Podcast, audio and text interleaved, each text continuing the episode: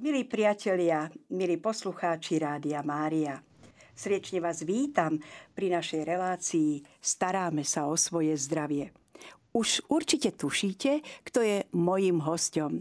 Naša dvorná pani doktorka, ako ju ja rada volám, pani doktorka Svetlana Hadvabová, klinická imunologička a alergologička. Srdečne pozdravujeme, pani doktorka.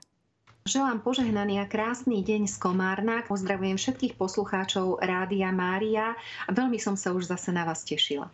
Aj my sa tešíme, že znovu môžeme dostať od vás krásne vedomosti do života. Zvykneme sa teda rozprávať v našich reláciách o našom zdraví, ako si ho zlepšiť a najmä teda po stránke imunologickej a prípadne čo sa týka alergií. Už, pani doktorka, sme sa dozvedeli počas tých dvoch rokov veľmi veľa zaujímavých a aj základných informácií o tom, ako si pomáhať v živote a čo robiť, keď nás postihne nejaký imunitný deficit alebo alergia. Boli ste na veľmi zaujímavej konferencii v Prahe a tam ste sa dozvedeli veľmi veľa najnovších, najhorúcejších poznatkov. Tak by sme troštičku chceli aj na túto tému sa s vami pozhovárať. Spomenuli ste mi, že je tu nová biologická liečba dostal sa na trh humánny liek Dupilimubab. Tak troštičku náročné na výslovnosť a vlastne sa ním môže liečiť atopická dermatitída alebo dokonca aj astma. A my by sme boli veľmi radi, keby ste nám takým laickým spôsobom, tak aby sme to všetci dokázali vstrebať pre náš úžitok, keby ste nám porozprávali, pani doktorka, teda ako to je s tou biologickou liečbou Dupilimubab. Áno, tieto monoklonové protilátky majú také niekedy krkolomné názvy a ťažko sa čítajú, takže vôbec si nič z toho nerobte, že ste to vlastne prečítala trošku ináč, pretože mne to na začiatku stávalo veľmi často a dokonca sa mi to stáva ešte aj občas teraz. Ja len by som chcela pripomenúť, že jeseň je pre nás takým kongresovým obdobím a naozaj som bola prítomná. Zúčastnila som sa 39. E, kongresu, kongresu československých e, imunológov a alergológov. Hovorím československých, pretože to je taká tradičná akcia, ktorú mávame spolu s českými kolegami, za čo som veľmi vďačná, pretože je tam vlastne možnosť takého širšieho širšej výmeny názorov, skúseností a vedomostí. E, tento kongres bol naozaj nesmierne zaujímavý, bol nabitý množstvom prednášok, ktoré súbežne bežali minimálne dvoch e, sálach a bolo naozaj aj veľmi ťažké sa niekedy rozhodovať, že kam pôjdem. No a e, jedným z blokov bola aj liečba ťažkého exému. Je to taká zapeklitá téma, pretože vieme, že exém je chronické zápalové ochorenie kože, ktoré niekedy je spôsobené alergiou, ale vo viac ako polovici prípadov my nenájdeme žiadny alergén, ktorý by bol hlavný spúšťací faktor. Mm, atopický exém, alebo teda chronický exém býva teda síce aj súčasťou tzv. atopického pochodu alebo atopického maršu. To znamená, že deti, ktoré po narodení majú ako najprv prvé exém, potom často sa u nich objaví astma, potravinová alergia, aj alergická nádcha a niekedy tie exémy bývajú len také prechodné a s tým, ako dieťatko rastie, tak sa pri dobrej starostlivosti o kožu z toho veľmi dostane do človek do, do takej úrovne, že ani nikdy by nepovedal, že niekedy exém mal, ale určité percento exému má veľmi ťažkú formu, kde je postihnutá viac ako polovica E, kože alebo povrchu celého tela a kde napriek všetkej lokálnej starostlivosti sa pacient má veľmi zle, je veľmi znížená kvalita jeho života kvôli výraznému svrbeniu, e, šupinateniu kože, sú tam aj problémy také e, estetické, hlavne pre u žien, že sa necítia teda komfortne. Mnohí si totiž to myslia, že sa jedná aj o nejaké prenosné alebo nákazlivé ochorenie, čo teda neplatí, ale nie každý o tom vie. A preto sme privítali teraz možnosť eh, prvej biologickej liečby práve dupilumabom, ktorá je určená na, ťažku, na liečbu ťažkého exému, kde už boli vyskúšané v podstate všetky tie lokálne modality alebo všetky lokálne možnosti. Eh, v detskej populácii je možné podať túto liečbu vtedy, ak bola zároveň vyskú, v, už vyskúšaná aj eh, UV terapia, to znamená, to je tá terapia UV svetlom a u dospelých vtedy, ak použil cyklosporín a táto liečba zlyhala alebo nebola dostatočne účinná alebo mal pacient teda nejaké vedľajšie účinky z cyklosporínu. To sú také vstupné vstupné kritéria, kedy my môžeme pacientovi túto biologickú liečbu dať a je to tzv. monoklonová protilátka.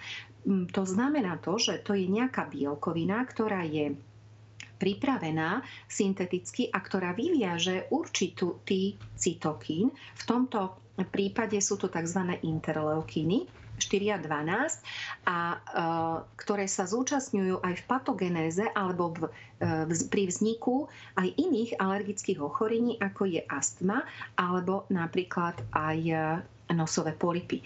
Takže my tým, že podáme protilátku, ktorá nám vyviaže tie interleukíny, to sú produkty alebo látky, ktoré sa uvoľňujú z imunitných, imunokompetentných buniek, ale aj z iných buniek v tele a ktoré vlastne rozbiehajú ten pochod zápalový v organizme, ktorý môže viesť buď do zápalu kože, to je ten exém, alebo v dýchacích cestách, dolných dýchacích cestách, to sa prejaví astmou, alebo v horných dýchacích cestách a to sa prejaví polipmi. A my tým, že vyblokujeme vlastne túto bielkovinu inou bielkovinou, tak zastavíme tento zápalový pochod a dochádza k zlepšeniu tam u toho, ktorý mal exém, tak k zlepšeniu exému, u toho, ktorý má astmu, k zlepšeniu astmy a u toho, ktorý má polipy, tak sa zlepšia nosové polipy, čo je neskutočný benefit pre ľudí. Vedia to oceniť hlavne tí, ktorí už opakovane podstúpili operácie polipov, pretože vieme, že síce polipy v nose to sú také výrastky na slíznici, ktoré upchávajú nosové priechody a vyvolávajú teda stiažené dýchanie nosom. Síce sa dajú chirurgicky odstrániť, ale oni sú také potvory a majú tendenciu k tomu, aby zase narastli, aby sa vrátili. Takže Teraz my už máme túto k dispozíciu aj na liečbu ťažkého exému a ja som mala to šťastie, že už e, mi v auguste aj schválila poisťovňa e, liečbu pre prvého pacienta, takže už mám aj takú vlastnú skúsenosť a je to neuveriteľné, pretože to je mladý chalan, ktorý ktorý mal postihnuté asi 90% tela a skúšal teda rôzne lieky, použil veľké množstva e, kortikoidných tabletiek, to znamená, že nielen lokálne používal už tie kortikoidné masti, ale aj kortikoidné tabletky prednizolón, opakovane podávaný napríklad vnútrožilovo solumedro alebo teda hydrokortizón, čo Krátkodobo je to OK, pretože to je veľmi dobrý sluha, celkový kortikoid, ale zlý pán. Pri dlhodobom používaní vlastne má množstvo vedľajších účinkov. A u tohto pacienta som priebehu 5 dní mi povedal, že sa tak výrazne zlepšil jeho zdravotný stav, že to bolo na 80 My na popisovanie alebo na hodnotenie síly alebo intenzity eh, exému používame také skorovacie systémy. A v tomto skorovacom systéme napríklad, keď vstupoval eh, do tejto liečby, tak mal 70 bodov. To, čím je to viac bodov, tým je to horšie, aby ste si to vedeli predstaviť. A napríklad tento týždeň bol na treťom podaní a my sme mali len 4 body. Takže to bolo neuveriteľné zlepšenie mám z toho obrovskú radosť a vlastne na kongrese som sa dozvedela aj o skúsenosti skúsenostiach iných kolegov a e, takisto e, záver, oboznámili nás so závermi ďalších klinických skúšaní, kde naozaj vidieť, že tento, táto liečba je veľmi efektívna. Tak z toho som mala takú veľkú radosť. Tak myslím si, že to je veľké povzbudenie nie len pre vás ako ich lekárku, ktorá ich lieči, ale samozrejme aj pre tých pacientov, pretože je to veľká záťaž, e, keď človek do seba musí množstvo liekov dodávať a tie výsledky nebývajú adekvátne. Čiže tento biologický liek dá sa povedať, veľmi zlepšuje aj psychickú pohodu pacienta. Určite áno, pretože keď človek cíti neustále svrbenie, vieme, aké je to nepríjemné, keď nás poštipe komár a škriabeme sa, je nám to nepríjemné. A teraz u toho exematika, ktorý má postihnutých viac ako 50% povrchu kože, tak to svrbenie je neustále a musí to byť veľmi neznesiteľné. Je narušený spánok, zhoršená kvalita života. Takže naozaj, ja som videla aj na tomto pacientovi, prišiel vysmiatý a ešte mi povedal, viete, ja už si nemusím dávať vôbec pozor na to, čo zjem, pretože je taká milná predstava, že e, mnohý, je veľmi zriedkavé, že my nájdeme nejakú hlavnú potravinu, ktorá je e, zhoršujúcim faktorom exému alebo ktorá by dokonca bola hlavnou príčinou exému. Toto je už naozaj málo kedy. Ale E, vlastne ľudia v tom svojom trápení hľadajú príčinu, snažia sa zisťovať a raz vynechávajú to, raz to, boja sa konzumovať množstvo potravín a e, tak to bolo aj u toho chalana. On robil rôzne eliminačné diety, raz vynechal, ja neviem, vajíčka, potom vynechal orechoviny a teraz mi povedal, viete, ja si vôbec nemusím dávať pozor na to, čo zjem, pretože ja môžem jesť všetko za radom a nemám vôbec žiadny problém a nepoužil som žiadny kortikoid v priebehu posledného mes- mesiaca a pol. To je skutočne veľmi dobrá správa. Napriek tomu, ako u mnohých ten život veľmi komplikuje táto choroba, tak majú nádej. A najmä, ako ste na začiatku spomenuli, mnohí ľudia to vnímajú ako nejaké infekčné ochorenie, keď niekto trpí zvláštnym exémom. Takže týmto pacientom to zvlášť asi pomáha, že majú nádej a šancu sa vyliečiť. No tá, áno, a túto liečbu len pre tých, aby poslucháči vedeli, môže predpísať samozrejme dermatológ, veď dermatológovia sú prví v liečbe exému, ale môže to už e, predpísať aj imunoalergolog, pretože e, s týmito pacientami sa stretávame aj my, takže už podľa toho, ku komu ten pacient napríklad chodí a vie, že má takéto problémy, jeho exém je ťažký, tak sa na túto liečbu môže pýtať u týchto dvoch odborníkov. Ja by ešte pani doktorka zaujímalo, teda úspechy sú jedna vec, ale je potom už pacient do konca života na to odsúdený, aby tento liek bral, alebo sa nádejáte, že po istej dobe ho bude možné vysadiť? Nádejame sa, že sa bude môcť vysadiť. Zatiaľ sa lie- e, týka, alebo teda jedná o takú dlhodobú liečbu. E, štúdie sú väčšinou také, že rok až dvojročné, jeden až dvojročné. Potom tí pacienti budú ďalej sledovaní, ale myslím si, že to nám prinesie, odpoveď na túto otázku nám prinesie až budúcnosť. Pretože eh, aj my sme mali napríklad pred 20 rokmi sme začínali s prvou biologickou, prvou molekulou biologickej liečby astmy a tiež nikto nevedel, ako dlho táto liečba bude trvať. A máme už pacientov, ktorí z nejakých dôvodov, napríklad prišli o poistenie alebo sa presťahovali do inej krajiny, túto liečbu ukončili a sledujeme, že e, efekt tej liečby trvá aj niekoľko rokov. Takže myslím si, že odpoveď na túto otázku nám prinesie až budúcnosť a ďalšie klinické skúšania. Ale, dovol... Ale aj reálna klinická Áno. Pani doktorka, dovolte ešte, aby som sa spýtala, nie príliš do hĺbky, ale tak vo všeobecnosti, či tam eh, pri užívaní tohto lieku môžu vyskočiť aj nejaké vážne vedľajšie účinky.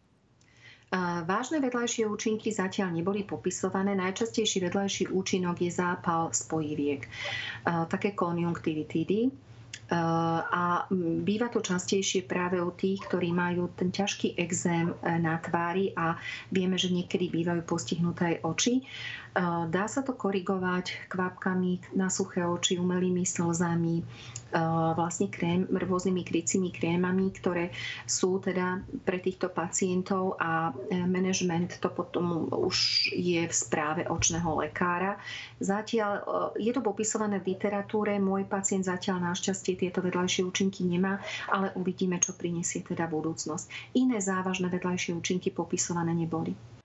Tak pani doktorka, porozprávali ste nám o tom, ako liečiť atopickú dermatitidu a astmu novou biologickou liečbou, ktorá sa volá Dupilumab, čiže je to nový humánny liek a porozprávali ste nám to aj na základe najnovších poznatkov, ktoré odzneli na kongrese československých imunológov v Prahe. Určite nezostalo len pri liečbe týchto ťažkých dermatitít, ale Porozprávali ste sa aj o iných odborných otázkach. Spomenuli ste taktiež v našom rozhovore, pri našom kontaktovaní, že témou tej konferencie bola aj astma bronchiale. Čiže je to ťažké chronické ochorenie, sú tam rôzne možnosti liečby, ktoré sa doposiaľ mohli aplikovať No a radi by sme teda vedeli, že čo robiť s takýmto chronickým zápalom dýchacích ciest, lebo dozvedela som sa napríklad na internete, že ním trpí vo svete 300 miliónov ľudí, čo už je naozaj až hrozivé číslo. Tak čo by ste nám k tejto téme chceli porozprávať a v čom chcete pomôcť poslucháčom Rádia Mária pri tejto otázke? No, ešte raz pozdravujem všetkých poslucháčov Rádia Mária z Komárna. A astma je taký náš chlebík každodenný v našej alergologickej praxi, ale aj v praxi plúcnych lekárov. Eh, je to, ako ste už správne spomenula, je to chronické ochorenie. Chronické znamená dlhodobé. Je to chronické zápalové ochorenie dýchacích ciest, ktoré je charakterizované tzv. bronchiálnou hyperreaktivitou. To znamená, že náhle sa môžu priedušky zúžiť a intermitentným stiaženým dýchaním. Intermitentným znamená, že sa nemusí pacientovi dýchať ťažko stále, ale medzi obdobiach sa môže cítiť úplne zdravý, ale príde nejaký spúšťač, ktorý môže byť buď alergén alebo infekcia, psychická záťaž, fyzická námaha a dojde vlastne k e, zúženiu priedušiek, k stiaženému dýchaniu, záchvatovitému kašlu a to je ten vlastne astmatický záchvat. E, celú príčinu astmy my doteraz nevieme. Vieme, že existuje nejaká genetická predispozícia, vonkajšie spúšťače, a, ale vieme jedno. Tým, že je to chronické ochorenie, tak potrebuje aj chronickú, teda dlhodobú liečbu. A tým, že je zápalové, tak potrebuje protizápalovú liečbu. A preto je veľmi dôležité vlastne užívať lieky na astmu, pokiaľ tá astma bola jednoznačne diagnostikovaná a splňa diagnostické kritéria, užívať dlhodobo pravidelne. Väčšinou je to niekoľko rokov, niekedy až celoživotne. Výnimku tvorí astma, ktorá je len čisto sezónna. Napríklad, ak je pacient, ktorý je alergický na ambróziu, máva astmatické záchvaty v čase kvitnutia ambrózie, tak jemu stačí, ak užíva tú protizápalovú liečbu len v čase, keď tá ambrózia kvitne, napríklad august-september. Ale pokiaľ to nie je viazané na ten jeden konkrétny alergen, tak tá liečba by mala byť naozaj celoročná. A tuto by som teda chcela povedať, že základným protizápalovým zápalovým liekom, ktorý zatiaľ nebol nejakým spôsobom preskočený alebo nič lepšie sa doteraz nevynášlo, sú práve inhalačné kortikoidy. To sú fúkatka, ktoré e, vlastne by mal pacient užívať pravidelne a ktoré potláčajú zápal na jeho slíznici. Práve táto liečba by mala byť pravidelná a plus každý astmatik dostáva aj tzv. úľavovú alebo záchrannú liečbu, buď vo forme salbutamolu alebo ipratropia, uh, účinnej látky, to sú tie teda neviem, či môžem povedať do éteru názvy uh, ako originálne, ale e, to sú tie záchranné fúkatka, modré a zelené. A tie síce, keď si pacient fúkne, tak hneď cíti úľavu a to aj tak zvádza ľudí, že á, tak ja toto beriem, lebo keď si toto fúknem, tak potom je lepšie, ale preto apelujem teda na všetkých, ktorí majú liečbu astmy, že základom liečby je tá protizápalová liečba. Väčšina pacientov, ktorí užívajú svoju protizápalovú liečbu pravidelne, majú svoju astmu pod kontrolou. To znamená, nedusia sa, môžu mať normálne fyzické aktivity, v noci sa vyspia a zvládajú to všetko, čo majú, buď tú prácu okolo domu alebo v svojom zamestnaní. Ale existujú aj ťažko ťažké formy astmy, buď ťažká astma alebo ťažko liečiteľná astma a tam sa musia potom pridávať ďalšie liečby. Také novinky pre nás alergologov je to, čo mali pacienti, teda lekári, pneumológovia umožnené predpisovať trošku skôr, to je tzv. triple kombinácia, to je tak, že v jednom fúkatku je trojkombinácia vlastne lieku alebo tri druhy molekúl. Jedna je protizápalová a dva sú uvoľňovače, ktoré tie uvoľňovače pôsobia cez rôzne receptory a preto ten efekt je väčší, ako to bolo pri tých starších, eh, pri tých starších liekov.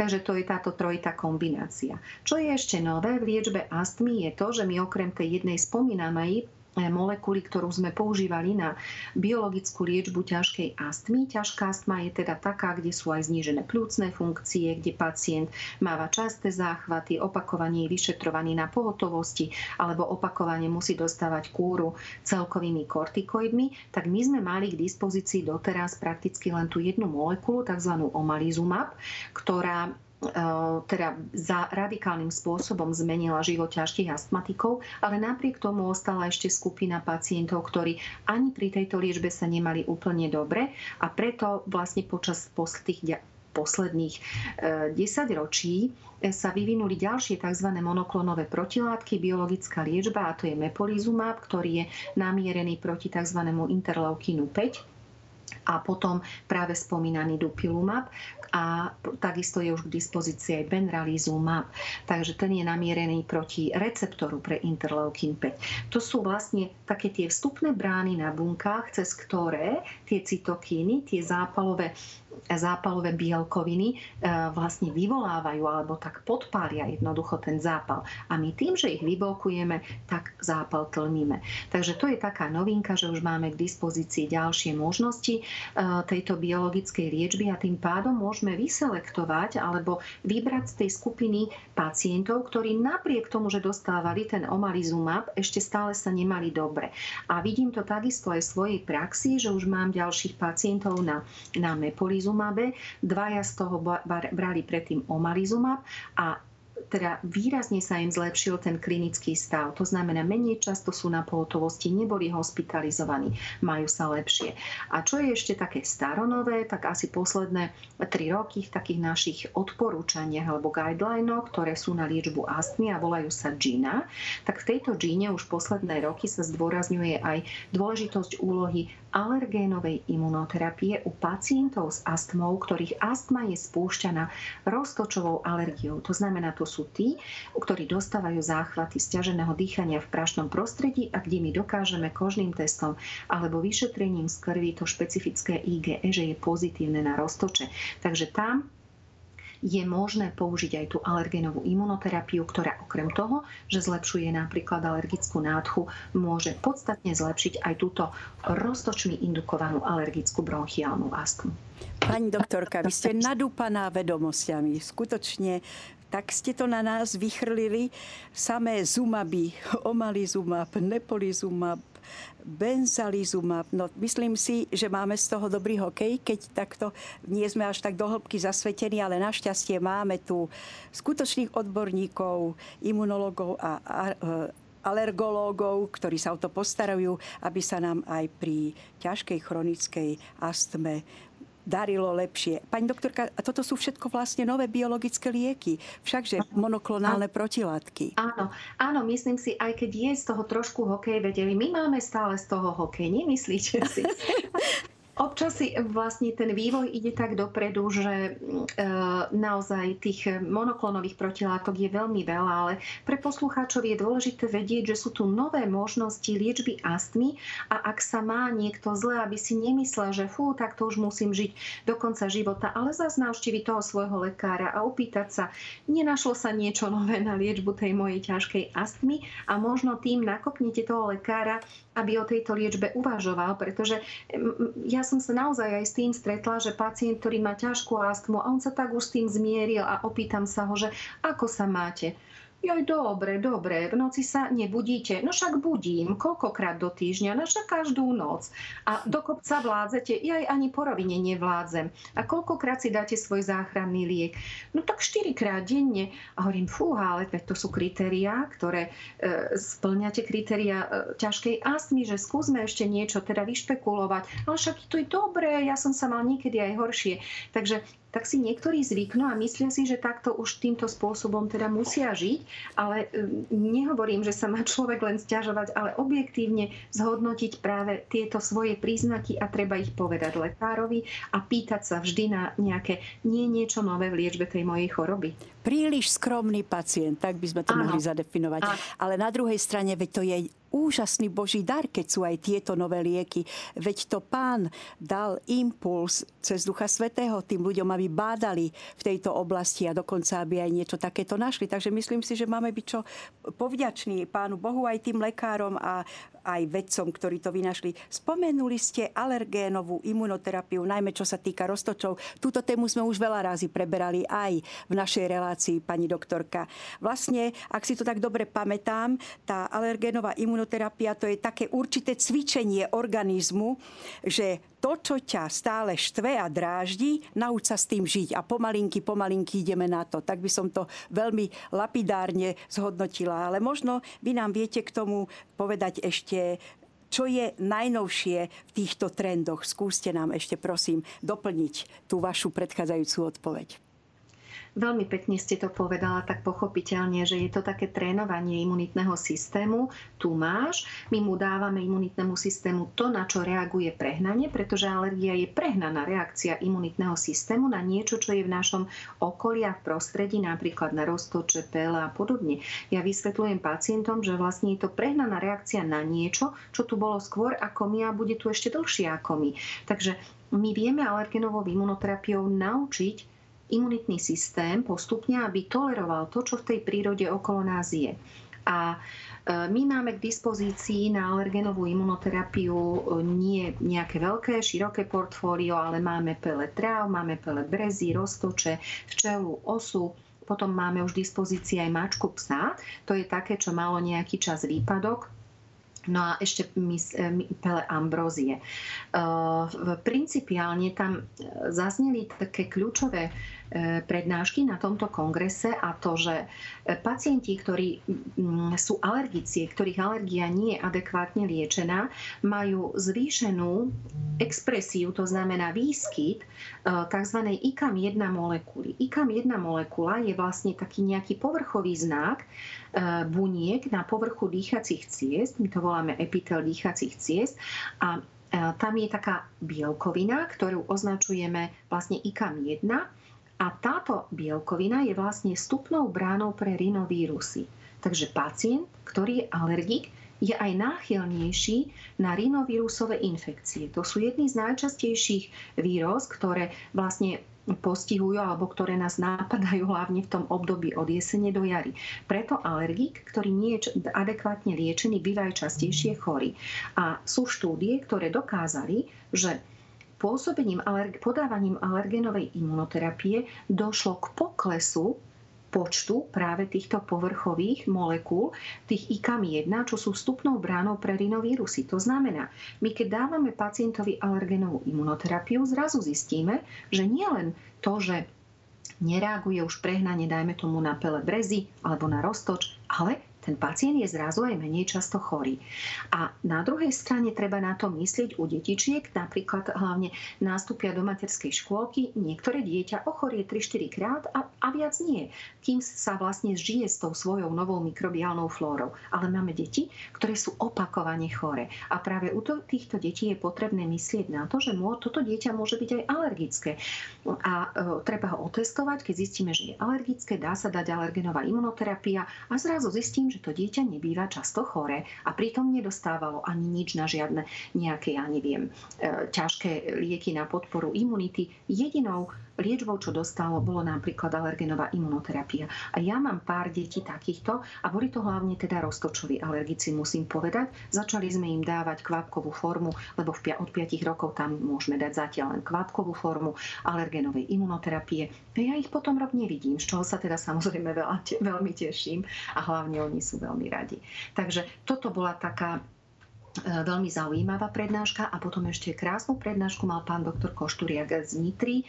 A e, vlastne on sa zameral na súbor svojich pacientov práve e, s roztočovou alergiou, ktorí dostávali alergénovú imunoterapiu.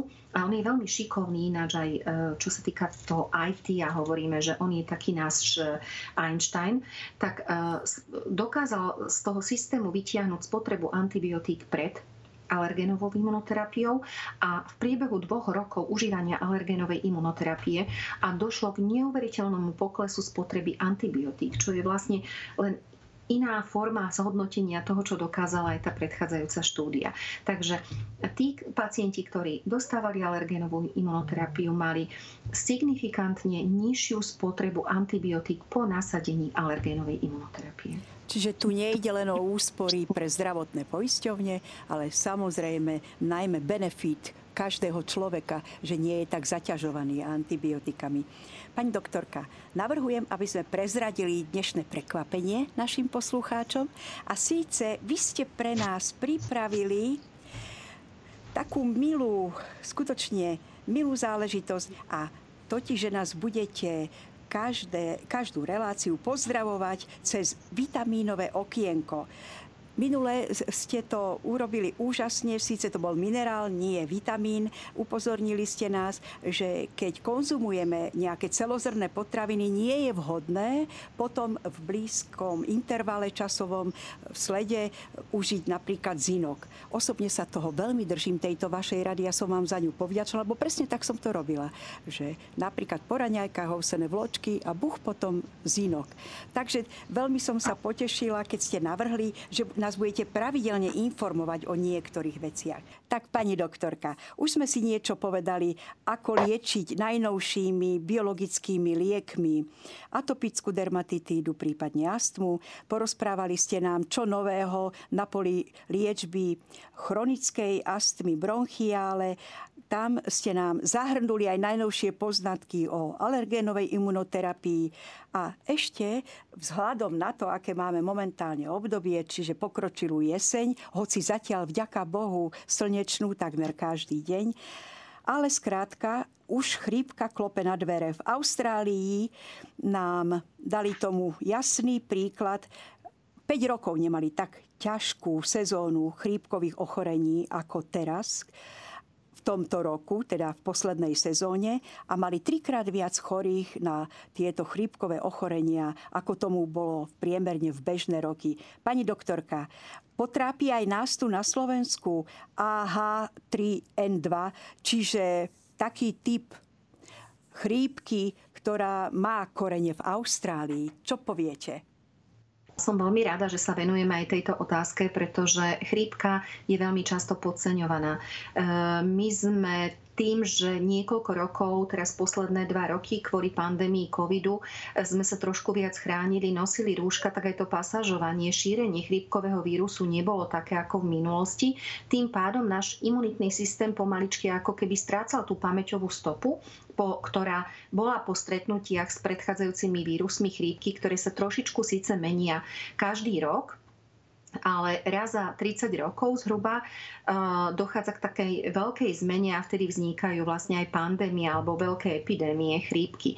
A tým, že tá Austrália nás trošku predbieha, tak my sa môžeme trošičku aj poučiť a Eh, byť taký múdrejší. Keď vidíme, čo sa deje v Austrálii, tak v priebehu niekoľkých mesiacov toto môžeme očakávať u nás, pretože dnes sa lieta po celom svete, ľudia neobmedzene cestujú, takže je vysoko pravdepodobné, že to, čo je v Austrálii, za chvíľočku bude aj u nás. Preto by som chcela povzbudiť všetkých k očkovaniu proti chrípke. Práve toto obdobie je také najvhodnejšie. Eh, očkovať by sa mali hlavne rizikoví pacienti, to znamená tí, ktorí trpia nejakými chronickými ochoreniami, či už kardiovaskulárnymi, eh, to znamená vysoký tlak, problémy so srdiečkom, metabolické ochorenia, cukrovka, ale aj onkologické ochorenia, ale aj tí, ktorí majú také zamestnanie, kde e, sú teda v neustálom kontakte s ľuďmi, či už sú to lekári, e, učitelia, kancelári, ľudia v administratíve, ktorí v administratíve, kde sú v kontakte e, s klientmi a podobne. Takže určite teraz je vhodné očkovanie, očkovať sa proti chrípke. Máme našťastie k dispozícii dostupné vakcíny, ktoré sú veľmi bezpečné. Sú to neživé vakcíny, takže oni nemajú žiadne e, kontraindikácie. Jedinou kontraindikáciou je predchádzajúca a alergická reakcia na podanie daného typu protichrípkovej vakcíny.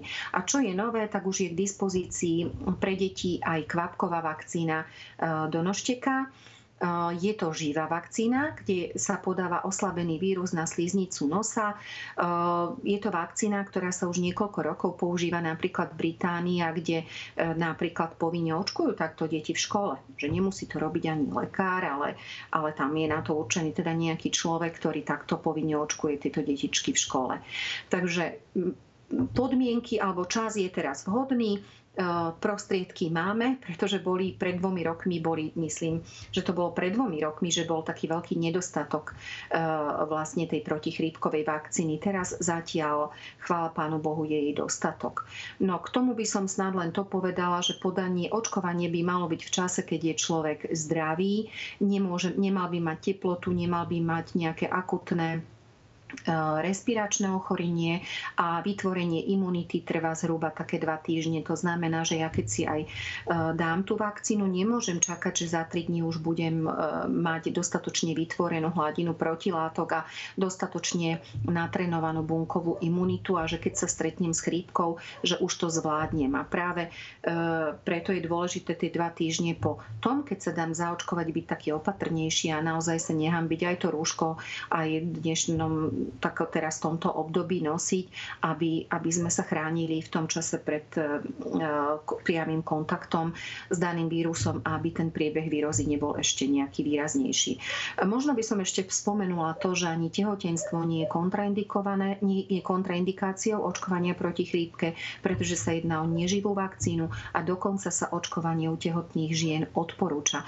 Pretože aj keď my sme sa už naučili za tých vyše 100 rokov s chrípkou žiť a už to neberieme ako také závažné ochorenie. Stále je dosť závažných prípadov po celom svete. Každú chrípkovú sezónu sú popisované aj úmrtia na chrípkové pneumónie, alebo na kardiálne zlyhávania e, v dôsledku vlastne ťažkej chrípkovej, e, ťažkej chrípkovej e, infekcie. A dokonca vieme, že bolo aj popisované, alebo zaznamenali sme aj úmrtie tehotnej vlastne s ťažkou chrípkou.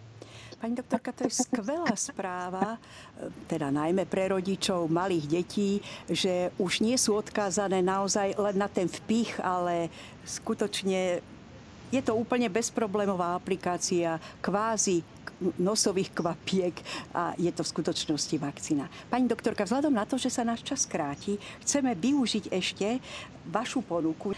Otvoríme si vitamínové okienko, ale také malé prekvapenie pre vás aj pre našich poslucháčov, že ho uvedieme pekným džinglíkom. Už to ide.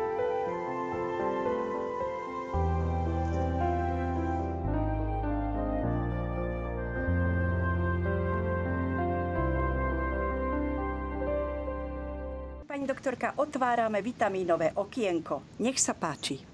Ďakujem. Ja by som to nazvala vitamínovo-minerálne. Dobre, vitamínovo-minerálne. Vitamínovo-minerálové okienko, pretože minule sme sa trošku venovali tomu zinku a dnes by som chcela niečo povedať o vitamíne K2. Uh, preto, lebo som si všimla, že dosť veľa pacientov ho používa, tak som si povedala, že pozriem sa na to. E, zistila som teda, že vitamín K2 je podobný síce vitamínu K1, ale okrem pečenie sa nachádza aj v iných orgánoch nášho tela. A okrem toho, že je dôležitý pre zrážanlivosť krvi, takisto ako taká jednotka, tak je veľmi dôležitý v prevencii osteoporózy. On slúži ako také gps pre vápnik. Napríklad na to, aby sa nám vápnik strebal, potrebujeme vitamín D3. On spôsob podporuje absorpciu vápnika. Ale práve tá K2 ho nasmeruje tam, kam patrí, a to do tých kostí. Okrem e, prevencie osteoporózy dokáže dokonca zlepšiť ten stav osteoporózy. Napríklad, že sa dostane pacient z osteoporózy do osteopénie, čo je, čo je veľmi dobre, pretože sa tým pádom znižuje riziko uh, takých tých patologických fraktúr. Ale, čo je veľmi dobré, ono K2 pomáha vyplavovať aj nadmerné usadeniny z ciev, takže je tak pôsobí v prevencii aterosklerózy a zohráva úlohu v spomalení rastu rakovinových buniek. To sa ukázalo v takých výskumoch, ktoré boli zamerané na výskum rakoviny pečenie, prostaty a pľúc. Takže aj u onkologických pacientov sa odporúča. Okrem toho, čo je dobre hlavne pre mňa, podporuje mozgovú aktivitu a vývoj pamäťových schopností, takže pomáha pri prevencii Alzheimerovej choroby. A tej sa všetci bojíme. Takisto pomáha pri liečbe žalúdočných vredov, podporuje správne fungovanie obličiek, dokonca pôsobí ako antioxidant a podporuje imunitu. A čo je tiež veľmi dobré, tak zistila som, že dokonca zlepšuje citlivosť na inzulín, čo je dobré samozrejme pre našich diabetikov. No a kde ho nájdeme? Čo je zdrojom K2?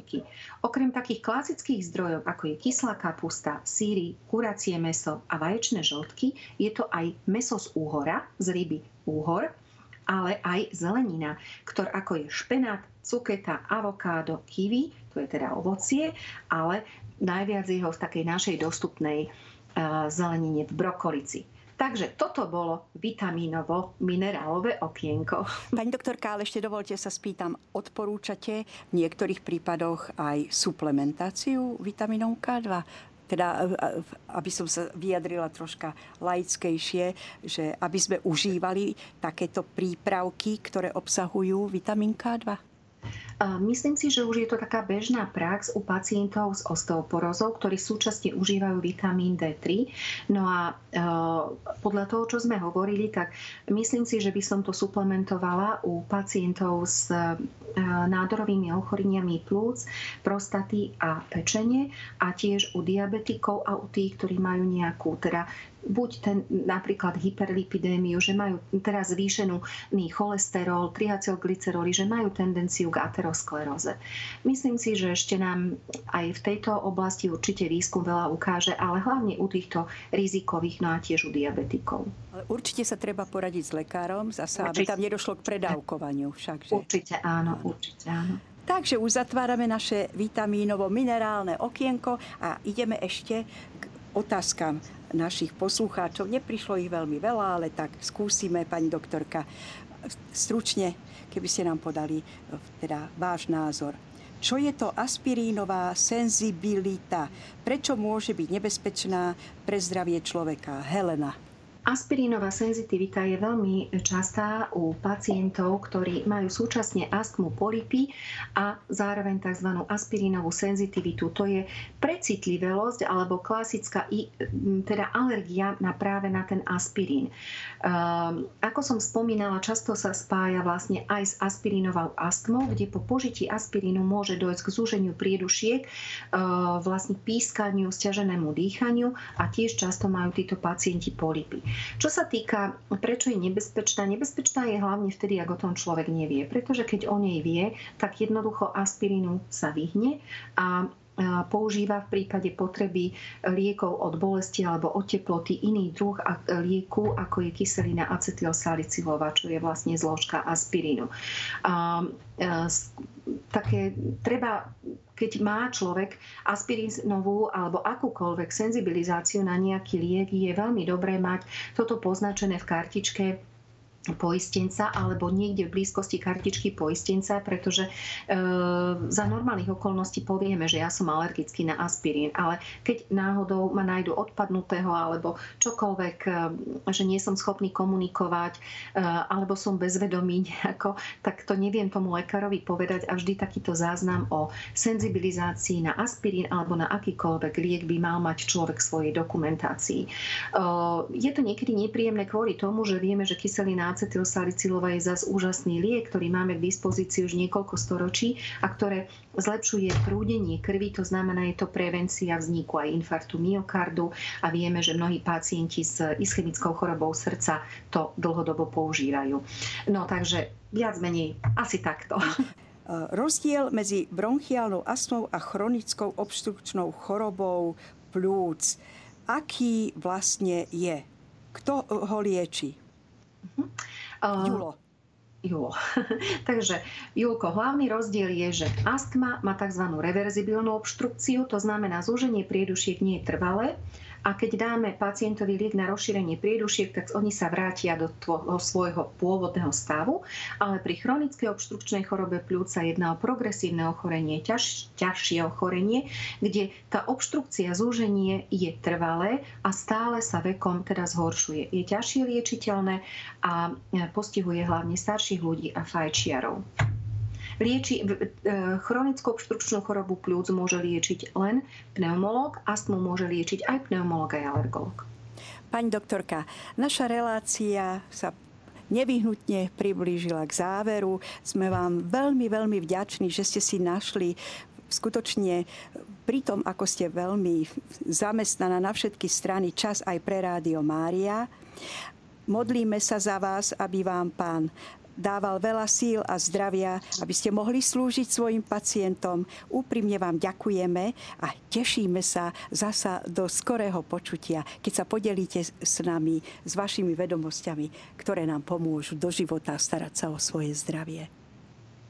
Ďakujem aj ja za pozvanie a želám všetkým poslucháčom Rádia Mária pokojný požehnaný večer. Ešte raz ďakujeme našej milej pani doktorke Svetlane Hadvabovej, klinickej imunologičke a alergologičke, že nám venovala svoj vzácný čas a podelila sa s odbornými skúsenosťami. Tak, milí priatelia, zostaňte nám verní a nezabudnite, že sme Rádio Mária, rádio, ktoré sa s vami modlí. Lúči sa s vami dobrovoľníčka Eva.